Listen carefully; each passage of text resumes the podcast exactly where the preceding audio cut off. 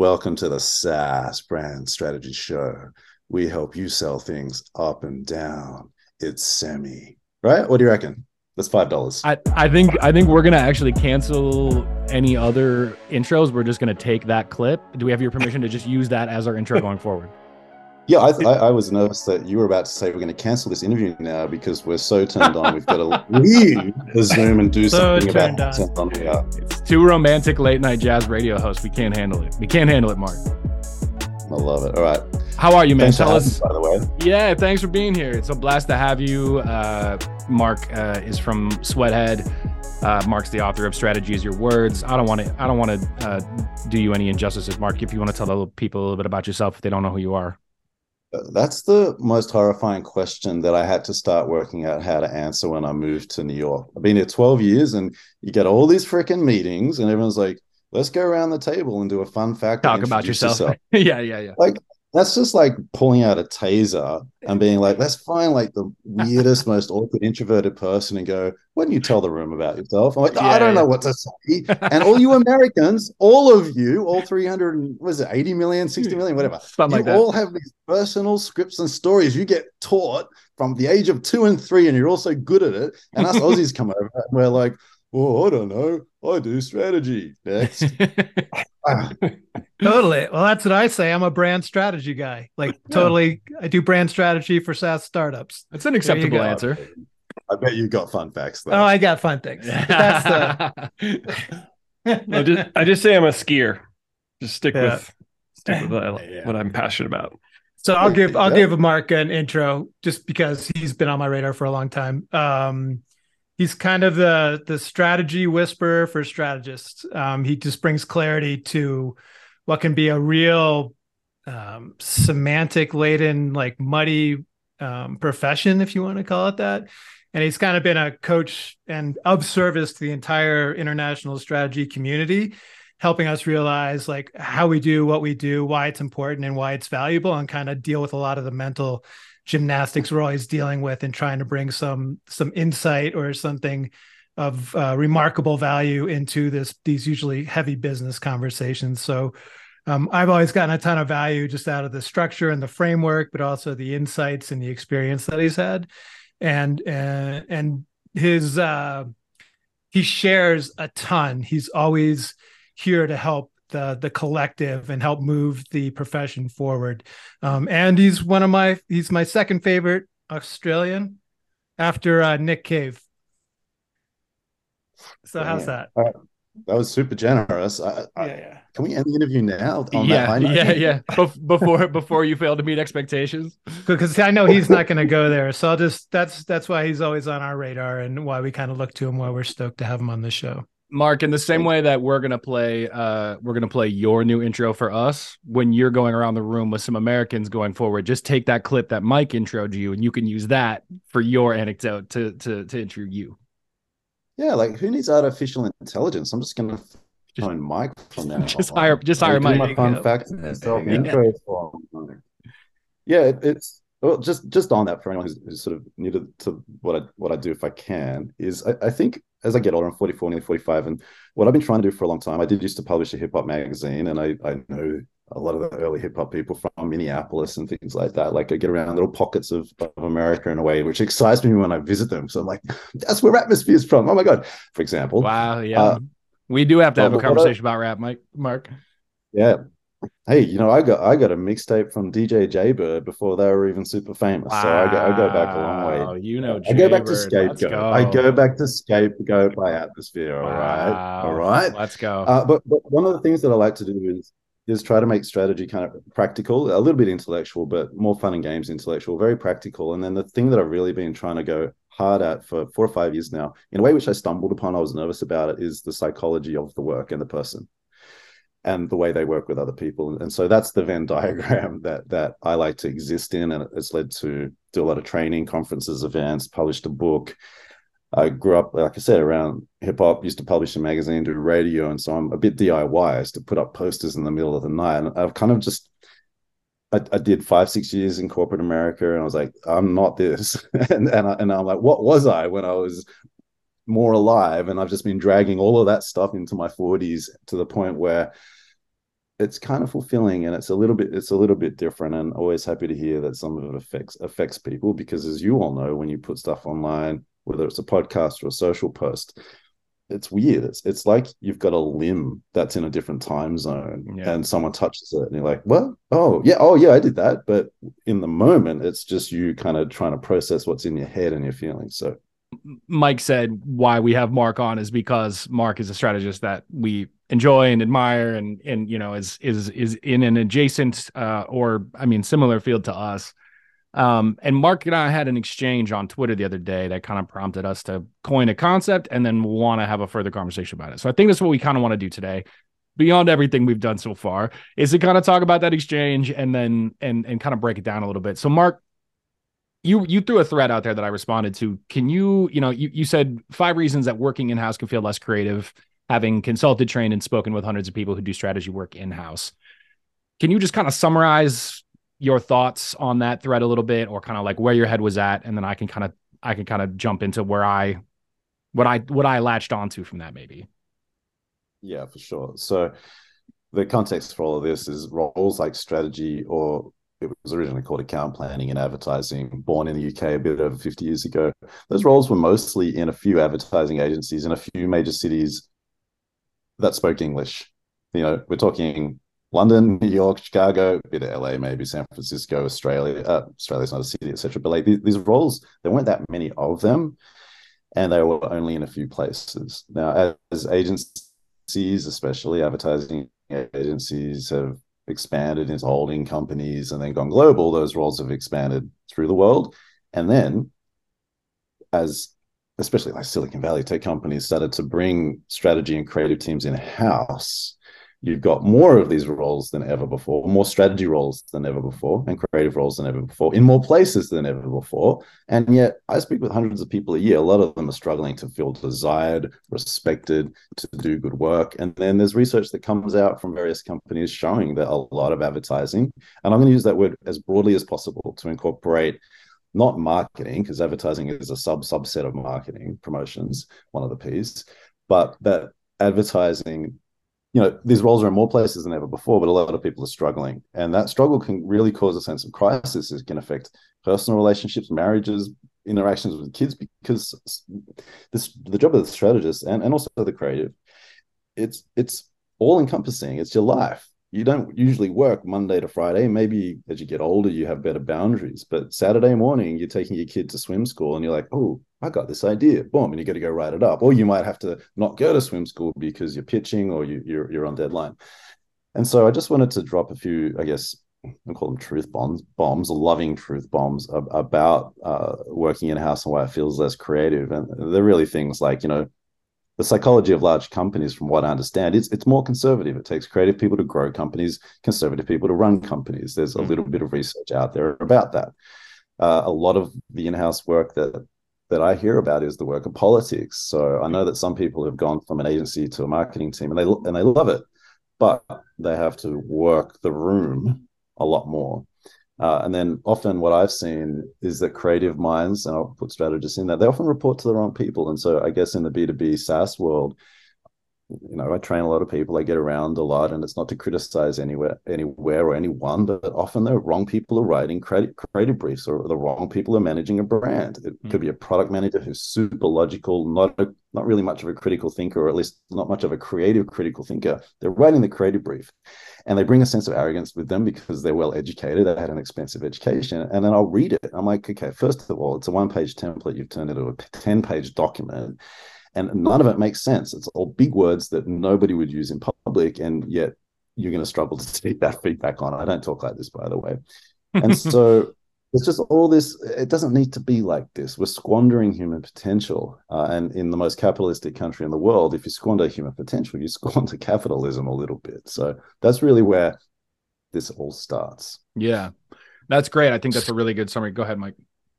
Uh, bringing this into B2B SaaS, Mark, and your idea, like the creative people create the companies, like, do we feel like that's true within B2B SaaS that the startup, the founders, are they usually creative people? Or are they usually product focused? Can they be both? Like, that's kind of an interesting dynamic.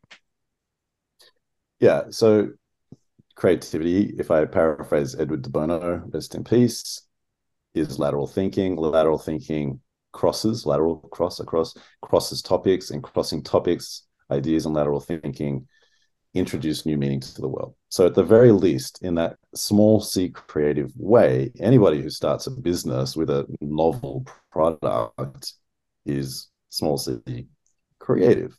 Okay. Just because you do arts doesn't mean you get to monopolize the word creative most entrepreneurs are going to have a sense of creativity in them, whether it's how they do deals, what contracts they want to sign, how they bring people on full time, part time, or we put you off a, on a boat offshore so that we can, you know, I don't know, hack the system a little bit. There's creativity in all of these things, and and I think. Uh, as an industry or just as humans, we're richer in acknowledging that there's that kind of creativity, which is different from being a graffiti artist in Minneapolis in 1995, for example. And so I, I, would I would say by default, yeah, I would imagine CEOs and people who create B2B SaaS companies would need to have some kind of nugget of creativity and restlessness together and, and intelligence and ability to explain their ideas. So eloquence. And without those things, you don't have a company. The eloquence thing is interesting. That's kind of we've been pulled into a couple of engagements where people don't have funding yet, and it's because they're product focused um, and they don't have the ability or the words or the confidence to be able to tell and sell their story. And so we're able where we get plugged in to kind of just just um, pull it out of them. They have the we we always tell them you guys have the word. You guys you guys know the answer. You just don't have the words. So we're able to give them words. But it's like that that eloquence is i think what's usually missing. You guys correct me if i'm wrong in a lot of the engagements that we go in because they're so centered on the um the, the category conventions that they all have to say and sell the same thing that they get they lose any differentiation. They're just kind of like doing what everybody else is doing. Well and i think that point exactly goes to your point as well mark about the concept of being conservative. It takes being conservative to run a company because part of your job running a company is to manage risk. And I think by the very nature of creative endeavor, lateral thinking, new ideas, new things, is there is risk inherent to them. And so as a as a runner of a company, you have to manage that risk. And I think like that was actually kind of what I latched onto about your post, Mark, was that it feels like there's this there's this schism between we want the results of something that is new and creative because we have a we have at least a conceptual understanding that new creative things introduce new and better results and yet we want the ROI of the proven, the solid, the dependable, the ROI calculator, the conservative component, the the, the we want to manage risk component. Um, and that's a what I refer to as the have your cake and eat it too paradox, which you much more eloquently to the word simplified into the cake paradox, right? This idea that um, that there is that that tension internally always of we want something new and yet something new is risky. And so where do we how do we fight that fight, I guess? Yeah, and it's something in what we're discussing. I just want to shout it out that some of this is sort of in the shadow of Clayton Christensen's work, The Innovator's Dilemma, right? Which I did look at some B2B companies and you know, I think IBM's in there, Kodak is from the 1970s. And the main thing that I took out of that book is that it's hard for big companies to evolve largely because their existing clients or customers bought them as they used to be a while ago. Mm. Hence all the skunk work stuff. You know, hence, you know, let's create a little subdivision. It can create its own culture, which is super important. That culture can hopefully create its own ideas, your revenue streams. If it's successful, great. That's a great problem to have. Do we spin it back in? Do we sell it off? Or the acqui-hire type of thing, right? But the the sort of the, the paradoxes within this cake paradox are big companies and the people in big companies typically are not from my experience are not going to be high in openness. One of the big five personality traits ocean o-c-e-a-n openness is you know often the first one we talk about being high in openness means you are novelty seeking, variety seeking. In a small way, it can mean that you want to go to a different restaurant every week, right? Or you don't like sitting in the same place on the plane or in the cinema. It's little things like that that this mm-hmm. stuff comes to life. Most people who can survive corporate environments, I mean, it's not like they're going to art galleries all the time. It's not like they're necessarily reading novels all the time, going to stand up comedy. A lot of them are very rigid, concrete thinkers, which is what that business needs from them. So there's like there's a paradox within the paradox immediately. Yeah. Okay. Then you get the challenge of introducing something new and the need as as storytellers to introduce something new in a way that's familiar because again small c conservative minds are wired for things that are out of order because they're wired to conserve order to conserve status quo so again little things i no doubt about this but apparently a lot of this is not everyone in business right? But a lot of people who are very, very conservative they feel disgust in a strong way to the point where sometimes smells will annoy they'll be like what's that smell? I don't like that right? Uh, so there's all these little other dynamics going on. Familiarity is useful in explaining in, in explaining topics, but then there's like the silly thing that we've been infatuated with data, data, data, however you want to say it, for a good decade now. Is that a data driven insight? And then can you prove that this is going to work? Mm-hmm. And powerful people ask these questions without realizing how stupid those questions are. my strategy joke for is that a data driven insight or did you make it up? The answer is yeah. Mm-hmm.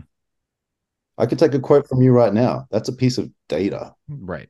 It's not a statistic, a pre-testing right. statistic. Right. The word blue, I put it in Excel. The word blue is a piece of data and then this whole like we've got to prove it i was i just i tapped out i couldn't deal with that in corporate america i was like you know what i'm going to make my own reality rather than tell you that that reality is going to happen because guess what even your management consultants can't do that mm. the cake paradox there you go there what, do you, what do you all what do you all think? I mean you're in this space. B2b b2b marketers tend to be a little bit more bureaucratic and conservative in my experience. Uh, often they have struggled the ones that i've worked with struggle to realize it's not just about product that there are humans at the end of the product and that humans have emotions even if they dress in business suits. Like what do you feel are some of the dynamics around this paradox? Wanting to sell something in that's new or asking for something that's new but then being immediately repulsed by the novelty of it. Yes. We um yeah we continually are just confronted with the fact that you know they're infatuated with their product as you mentioned. And what's happened over the past 10 years is there there is no product differentiation in software anymore. There's 7000 products in the martech category alone. So your software does the exact same thing as somebody else's and the only way you're selling it in is if you can lead people to an outcome that they see themselves wanting and so that's like the biggest challenge we have even if it's a fresh startup occasionally work with people who are doing something nobody else is doing, but it's a limited time offer. Somebody will copy them. Um, and so that's that's kind of like the biggest uh, first hurdle. We have to tell them is like that's not that's not differentiated. They're like, no, it we do it like this. That's different. It's like, no, that's a comparison. That's just better. And so like getting people to true different is a is a pretty big hurdle. And even right. if we land there, there the, the prove it thing that you said, we've had that exact thing said to us how are you going to prove it? yeah. But but because I, I, remember listening to one of your episodes where you talked about uh, differentiation and I think distinctiveness as well. But this is the one of the things that I learned as a grown up that differentiation matters less than I was taught it. That like how you say or what you say about how you're different as a brand matters less than having distinctive brand assets, logos, sounds, maybe smells, characters, evolving storylines, and bringing them to life in front of people all the time and trying to reach the whole category all the time. You know, B2B, I think, because of all the data and CRM, it's like oh, one by one. And yeah, you might have to play a one by one game, but you've also got to get in front of people in a big way. You know, like Salesforce, they big, they take over San Francisco. That's a huge, conspicuous brand appearance. So, but yeah, differentiation is one of those things where I've I've learned, shifted, learned over the years because I was a bit not zealot, not a zealot, but like how are we different would have been something we'd ask in every kind of workshop. Whereas now I'm like, I want to say it differently, but how are we distinctive? I guess I would lead with. Mm-hmm. Yeah, we tie it to like a differentiated point of view. So it's because there's yeah, not actually yeah. differentiation, and so you have to have a point of view that aligns to the outcome your customers want, and that is like the gnarly well, work that we do, where we've come up with that. Well, let's let's let's let's talk about you and the work that you do, and we'll try to keep the cake paradox in mind. Sorry for taking over the interview. No, go. Discussion. In, in, the, in the last year or two, I was head of strategy of an 800 person agency, and in PR, and they, you know, PR came up with PR platforms, brand platforms, and there were obviously B2B clients there. And one of the things I struggled with is there seemed to be this weird game where the B2B platform needed to be these big words that pretended they were saying something, but I would stare at them and I'm like, I don't know what these words mean. Yeah. Is this your like what what is that? Is it is it just because like what what's that? That needs a name. Like when you you know you're obfuscation. Empowering... There's a big word. Yeah, obfuscation. But, but, but the paradox there is it's obfuscation while trying to build a brand that gets attention and is sexy. It's like sexy obfuscation, you know? Sexy obfuscation. Like, well, it's what's yeah. that? Was it the Twain quote? Like, don't use a 10 cent word. I can't remember the the economics of it, yeah, but yeah, it's like when people overwrite, it means they don't really have anything meaningful to say. They're like they're they're masking something. If you feel like you have to use really big words to explain a simple um, uh, idea, then then the idea actually isn't as simple as it needs to be yet. So I always feel like people are being defensive when they're overwriting. That's just my that my two cents on that stuff. Um, and the, the more simple you can be, the more the easier it is to understand, to digest, and to repeat. So by using big words, you're kind of eliminating all that stuff, and people aren't able to tell and tell the story for you. That you're just you that idea just lives in one place and it's not going to spread. We do hmm. make up words, so we are part of the problem. But we know when we know ours works is when the customers use it to tell and sell the story of the company. So like we have two yeah. pretty good examples. Like worked with these guys from Palantir. They're in the finance team. Palantir built this insane finance system that every business needs. These kids, they're they left and built it, and they're in finance. We're like, well, what what is this? And it's like, oh, it enables finance to be strategic. It's a strategic finance platform, and that everybody in finance started using that word. Everybody wanted to be strategic. We nailed the outcome they wanted. We nailed the words. And now strategic finance is has 7,000 people with its job title on LinkedIn. So like that's when you know that you made something up, but that it was needed to be birthed versus we won't go into the examples where we've done it and it didn't work. well, what is it with uh it was Dave Trott or somebody it said um make the new feel familiar and make the familiar feel new that that kind of balance of like oh i think i've heard that before and that's making the new feel familiar and that's kind of that sweet spot we aim for when we are inventing new words it's not so far out there but it's it's rooted in something that already exists and yeah, I, I think Dustin, you're going to stop at the insane financial platform. I was like, that's brave. I like that. hey, yeah, maybe no. maybe that is the word that connects with that. No, I well, um, just, go ahead, Mark. I was going to say just one other thing to note out about as as we're talking about words. Somebody, his name's Rob, was so, super kind because he knew I was writing a book about words, and he sent me this research, uh, linguistic research about monogamous words, and it's so important. This will support your point, Mike. The brain is more likely to remember a monogamous word What's a monogamous word? It's a word that doesn't cheat. What does that mean? It's a word that doesn't have many synonyms. So, for example, hmm. pineapple, it's my favorite. Pineapple is, I say pineapple, we're pretty much all thinking of the fruit. Yeah, you might have an in joke or you might use it in slang, right? Ironically, a lot of the words we would all use in strategy and in the creative world, like concept, execution, and empowerment, you can't wrap your head around them. They're what I would call cloudy words. Mm. And I, I just think it's it's an easy way to improve your writing is to think about words that don't cheat, words that you can see, and making sure that each sentence has one of them, especially a brand platform or a single-minded proposition. It's probably the easiest way to fix your strategy right. That was a good nugget. Yeah, it's an interesting concept. I've never heard of it. good nug. good nug. I've I've never heard it referred to like that. I think it's interesting. There's there's an interesting duality to that. You know, when Mike says, um, well, I, Dustin brings up you know strategic finance and the Mosaic folks.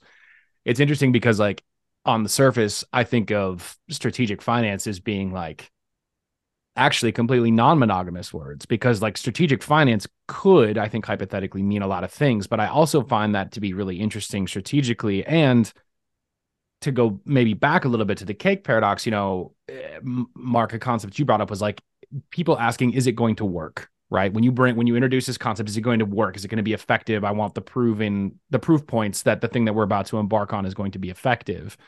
And I think part of what's interesting about coming up with language like that and bringing it to the market is also that sometimes it's your job to imbue the meaning that you intend upon those words and your job to build the build the sort of the the definition of what you are referring to in the market if you are going to choose to use non-monogamous language at maybe a high level if that makes sense. Like it's a responsibility yeah, of you as a, as a as a business. Go ahead. Yeah let, us i want to talk about how like the question is going to work in a second because that gives me an excuse to talk about instagram meme accounts and stand-up comedians which are two things i love to talk about but like I, I think the big words, you, I think you've got to be very careful with double entendres and multiple meanings. And I, I, you know, I've been in meetings where we're working on a creative brief, and we would come up with like a sentence. You're like, oh, that we could use that in two or three ways. Mm. I would suggest that that weakens the message. Actually, sure. like you might get an intellectual kick from it. You're like, oh, we're so smart. But then you go brief the creative team, and they go, well, in what way did you mean how this? Yeah, like, how do you oh, want us okay. to use it? Oh, let's back out of that then and just have a clear word. So again, mm. for the creative brief writers or the people putting brand architecture together. That's that's not a win. I, I think it, it, weakens it. Now, is it, is it going to work? You know, I, I just interviewed a, a, a, creator of a hilarious and a hilarious Instagram account called Agency Probs. You know, some of their videos get 200,000, a million views. And he works with his partner quite a lot like stand up comedians because pre-testing is difficult and then a lot of companies aren't set up for you to launch something in a small way and then if it works to put bigger money behind it. You know a lot of companies just they're not built for that. A lot of agencies aren't built for that even though a lot of us have been talking about that stuff for 10 plus years now. And what he does is he, he gets an idea together with his partner for a post and then he'll he'll send it to his friends in a group chat and they'll be like that's funny. It's not funny very similar to what stand-up comedians do where they they write intuitively they're constantly quote unquote researching just not in a formal way because they're observing the world. They get a five minute set together or, or, however long it is. Many of them in their minds have an idea of how many laughs they want per minute. Mm. that's the thing. And then they practice it in public in the wild and they record themselves and they listen back and see how many laughs there are and then they improve it I think B2B world is probably the worst at this for a few reasons. One is take themselves too seriously. Most brands are boring, yeah. way too serious, and the ones that stand out are the ones that are hilarious. You know, uh, two is most B2B brands are so bureaucratic that they can't work in a free way. You know what? Let's post 20 things to the internet this week and let's make them funny or have like a point of view in them. And then two of them will turn into a LinkedIn carousel, and one of those will turn into a brochure. And if that does well, we'll turn it into an event. You know, like sure. it's just not the, way that the departments and silos are set up, but it's it's just not the culture. Mm-hmm. But that's that's where this stuff comes to life. And I, I, I, like when someone says, "Is it gonna is it gonna work?" and I, it hurts. That question hurts me. Yeah, because it makes me feel pathetic. It's like I've been doing this for ages, and you're going to ask me if it's going to work. We've got some data from here, here, and here, but we can't predict the future. McKinsey yeah. can't predict the future. Like, how do you do that when someone says, "Is this going to work?" How do you give them the confidence? Well, isn't that like so? To go to your definition, which we borrow on what is strategy and educated opinion about how to win, isn't that the confidence to be able to there there has to be trust in the person that's delivering their strategy that they've done diligence that they have experience and that they're bringing in uh, this informed opinion based on all this information that's out there distilled down as only a human can into something that's actionable and insightful and kind of ownable if you will. So this whole idea of how do you know it's going to work? Well it's like i'm an expert. I'm a professional. I had a uh, buddy who's a development a freelance development guy um, super successful doing development for hospitals and universities and things like that and he went to a board meeting and the, the board one of the board chairs said like so are you going to bring people with you? You're just going to show up with the money, right? Like you know all the money people. Like you know, he's like, no, uh, I'm not. That's not what I do. He's like, well, why are we paying you? And he said, because I'm a professional. He's just like, because I know how this works and I've done it a hundred times and I've got the results on the back end to show for it. And so this, I think that's the thing. It's like there has to be that trust factor. Like you're doing due diligence, you're really applying all these as tangible as these frameworks can be, and as as um, as concrete as the insights, if you will. And I know that's a slippery word, um, can be that it's going to actually lead to something that's ownable and defensible and scalable, and that nobody else is going to be doing. Yeah, but does that does that work? Because I, I I bet in B two B. I've worked in B two B healthcare, consumer, all kinds of spaces a lot of business a lot of businesses are conservative as we mentioned earlier but worse than that a lot of them are suspicious of possibly scared of possibly resentful of people who are creative like they mm-hmm. mock them they literally yeah. mock them you're the you're the pictures people the words 100%. and pictures people for example and we're going to make you feel like a baby all the time because you're a child you don't get to have opinions about business capital b business so i'm an expert does that work I, am not saying it works. I'm I'm kind of like I'm like reaching for something. Yeah. That this idea of um this I, I don't know. I don't have a clean answer for that. I think I'm looking for the answer for that because we run into this all the time and we so put new ideas all, out there. How do, you, how do you all test your brand platforms or positionings or whatever strategy, technology, jargon you use? But how, how do you quote unquote test them? Well, we do the customer research to come up with the answer and then work with the team and you put, take it to market. And that's like the the rub. And I was curious, Mark, if you experienced this, the the company's usually ill equipped, especially when working with startups, to actually implement the strategy we've given them. And so how do we make sure it works is we sign another engagement and we implement it for them. Yeah. And if they do that, then we have a high probability of success. If we just give them the framework, um, it's only like a 50% hit rate that they actually implement it and Mark, you're also talking about a thing I think is that's so crucial is this sort of iterative approach to launching something. You know, like we still think we come to the right answer 99% of the time via language from you know stakeholders customers etc but in terms of how you pay it off and how you pay it off in the market when you talk about all right we're going to do 20 of these and then we're going to turn them into five of these and then we're going to turn them into three of these like that iterative like methodology to presenting strategy, presenting words, I feel like is a thing that, to Dustin's point, those teams are just horribly set up for and are frequently not given permission for the fact that when you say we're going to test 20 things and we're only going to end up using one of them primarily, that team needs to be given permission for 19 things to fail.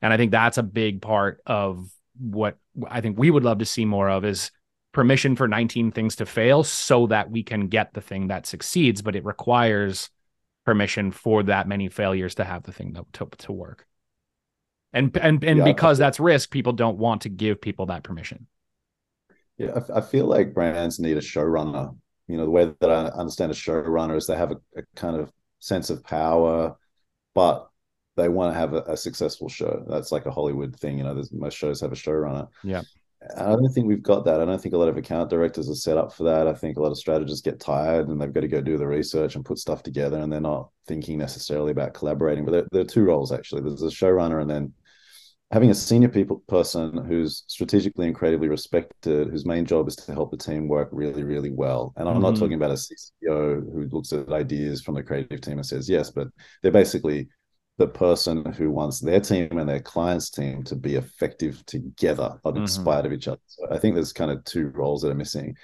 And then I totally relate to what you're saying. It hurts. It hurts because I got to the point a few years into this country where I was like, oh my gosh, I can't even get creative briefs often to connect with the creative team in a way that I could back home when I mm. was newer to what I was doing.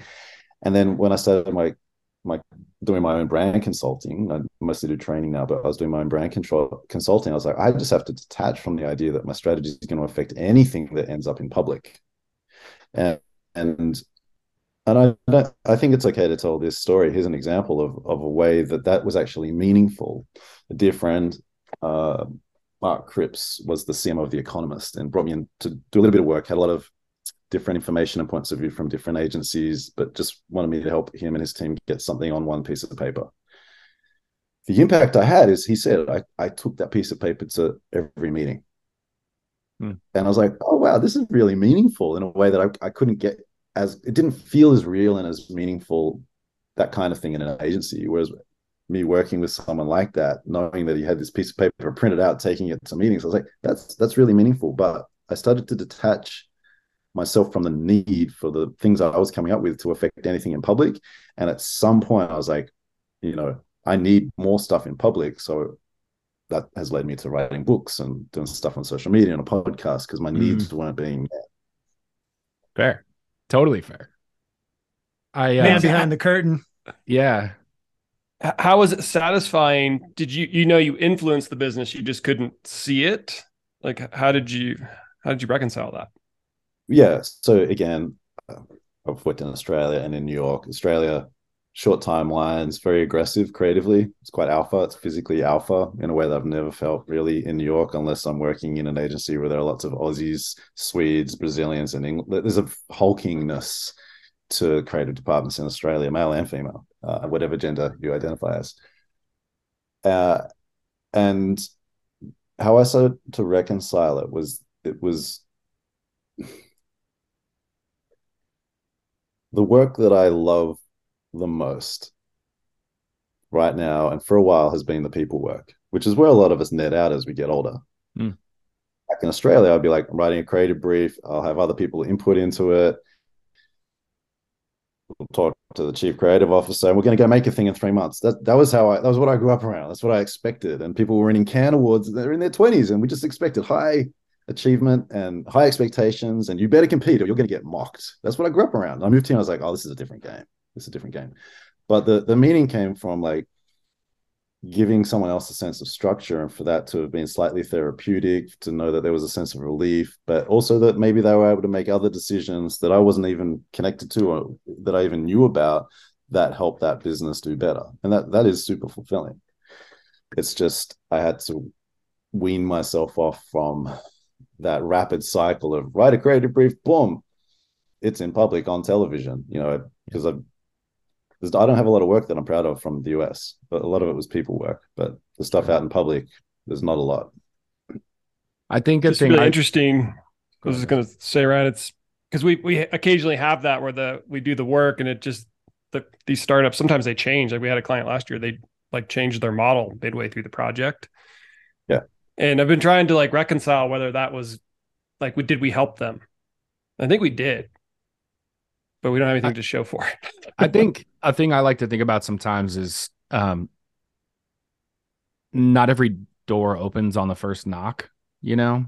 And if like what you're thinking about is people's brains need to be like exposed to this type of thinking or this way of thinking or this perspective or this point of view you know you we might be the first knock or the first two knocks or whatever but it might take a couple more knocks on that door for them to finally like crack it and go oh this is what they were talking about and we won't ever get the satisfaction maybe of seeing that but maybe the satisfaction you can boil into like i pounded good and hard on that door and whether they chose to open that door is up to them and you know maybe maybe if i pound two or three times and the door still doesn't open then i i can't control whether or not the deadbolt gets slid but but maybe one day it will. I mean, I don't know. Maybe that's way too, uh, way too lame and and atmospheric to even like say. But I think, but I think there's something to be said for that. I think people, people, people sometimes change their change their minds later or or you know i mean i think i think in some situations dustin like a leadership team might be exposed to hey we need to think about it this way next time or next year or next season or next quarter or whatever in a way that again we won't be part of but they'll have been exposed to the thinking and the thinking process in a way that might actually impact their later outcomes or or how they choose to do things, even in small ways potentially. Yeah. The, All right. With with with startups though, I think there's a big issue that a lot of them don't they don't know how to buy, receive, or implement brand hmm. because mm. it kind of connects to this thought that in startup world advertising your product means you're crap. And it's not that a lot of startups advertise necessarily, you know, but but some in my experience, a lot of startups don't know what to do with brands. So they don't know how to buy it, they don't know how to ask for it. People would ask me, you know, we need help with branding. And I'm like, what do you mean by branding? Uh, mm-hmm. somehow the word strategy would pop up, which is why we're talking. So then we're going to talk about what all these things mean. Then you get the issue of early stage startups and strong CEOs wanting authorship of their thing. And so my mm-hmm. experience was I research, I present something back, and then a few days later, they would have talked to their friends and there's like a three page email back. I've got all these other ideas and i'm like oh my god just just stop. Like i gave you a thing. It's you know I'll, just stop. And then they don't know what to do with it because at some point they're like i need a logo and some colors but what is i don't understand what all this has. And so startups aren't always you know brand ready which is a great opportunity for people who set up startups who are brand literate you know? So you get mm. people like Dollar Shave Club guy who's comedian and writer, etc. He knows what he's doing, you know, or knew what he was doing. It's such it's light and day, you know. Yeah, yeah Liquid I, Death is one we reference all the time. They knew what they were doing. They came out with brand first and started selling four dollar cans of water. Yeah, they they now make tea. I saw iced tea. Yeah. Oh, interesting. I haven't seen that yet. Of course.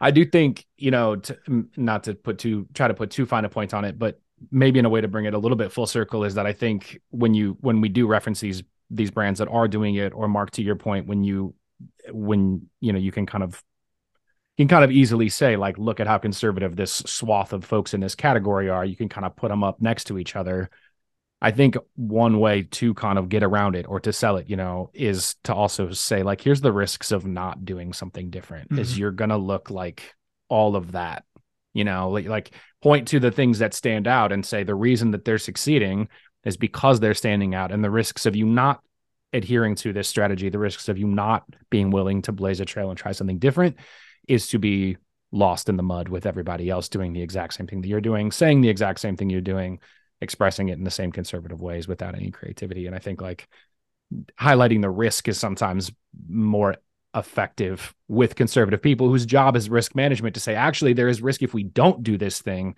in the yeah. same way that yes there is risk if we do the the challenge though as soon as you say the word risk to a conservative person you've stimulated their brain in a way that's not going to be helpful to you yeah fear. but in that conversation you could you could throw in the research about like i don't know what the number is it's either 80 to 90 percent of advertising doesn't even get seen let alone remembered mm. what's the problem with that the point of advertising is to get the brand into the memory so that when someone has a need and in b2b that is often a very long cycle but when someone has a need they think of you that's it yeah. so if your brand is not getting seen or remembered you're just throwing money away yeah you know so you got to you got to work out how to stand out uh, but the word risk, got to be careful introducing that because it, it, there's a there's a paradox there as well. Yeah, I think right, we got to rename. Re, I want to immediately rebrand the cake paradox into the cake conundrum. I like alliteration. I like but, it know, too. I like it too. I like that. Yeah. I like that we came to like the the last minutes of the show to rename it, and I think it's absolutely the right decision. The cake conundrum. It'll be in the it'll be in the top it, will be in the title of the, of the episode. Uh, Mike, Dustin, any last words before I give Mark any last words? All good. Could go Mark. on forever, but I'm just gonna keep my mouth shut. Yeah, all right, fair. Uh, Mark, anything you want to send people to, pitch people, tell the people, any closing thoughts from you? Yeah, look, if you're a B2B marketer who's persisted to this point of the conversation and you know you want to do more provocative, more memorable work, and you know that when you talk to your clients or customers that you come across weird, interesting things, be there. Just because the rest of your company finds it weird it doesn't matter, but there's there'll be people list. The, the only person who's going to have listened to this is someone who relates to what I'm saying. And the thing is, like, play that game. Mm. The other game is it's a waste of time. It's a waste mm. of time. Everyone's stand, standing against the wall to see how long they can stand against the wall for. Mm. Uh, but yeah, thank you for having me. I mean, if people want to find me, they can go to Instagram at Mark Pollard, and there you go. That's my shout out to myself. Hyper promotional. You des- you deserve a shout out to yourself, Mark. Thanks for being on the show, man. We really appreciate it. It was great chatting with you, great connecting with you, and uh, yeah, go check out Mark Pollard and Sweathead. Uh, if you like the episode, share it with somebody you think might also like the episode. If you want to get in touch with us, it's hi at drmg.co. Thank you for subscribing. Thank you for listening. And y'all, as always, have a great week, and we will see you next time.